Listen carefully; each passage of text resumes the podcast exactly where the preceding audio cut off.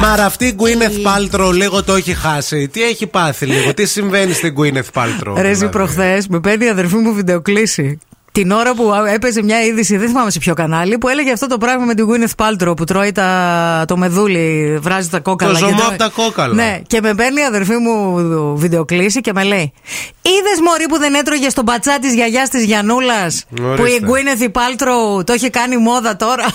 Και βράζει κόκαλα και τα τρώει, και αυτό λέει: Είναι γιατρικό λέει, αυτό, το μυστικό. Ναι. ναι. Επίσης λέει το πρωί, ε, ε, ε, ουσιαστικά η μέρα της ξεκινάει με ένα καφέ σκέτο, κάνει γυμναστική για μία ώρα περίπου και για, δε, για δεκατιανό το πίνει αυτό. Να. Ζωμό από κόκαλα. Mm-hmm. Πώ πα, ας πούμε, εσύ καφέ, κούπα, κάνεις βόλτα στο δρόμο και προχωράς. Mm-hmm. Αυτή έχει μέσα σε αυτή την κούπα που είναι κλειστή Να. από γνωστό κατάστημα εκεί της Αμερική.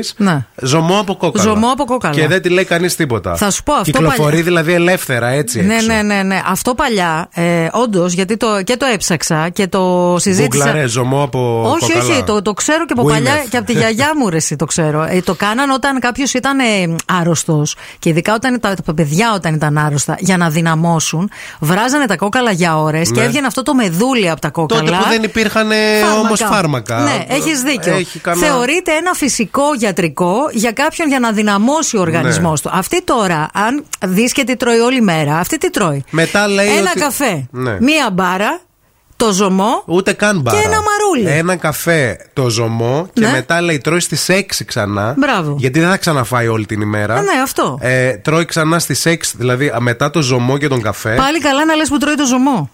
Τρώει ε, το μεσημεριανό της που περιλαμβάνει πολλά λαχανικά γύρω στις 6 το απόγευμα. Γιατί μετά για το υπόλοιπο της ημέρας μέχρι τρώει. την επόμενη δεν θα φάει τίποτα. Δεν θα φάει, γι' αυτό Απαγορεύεται. είναι.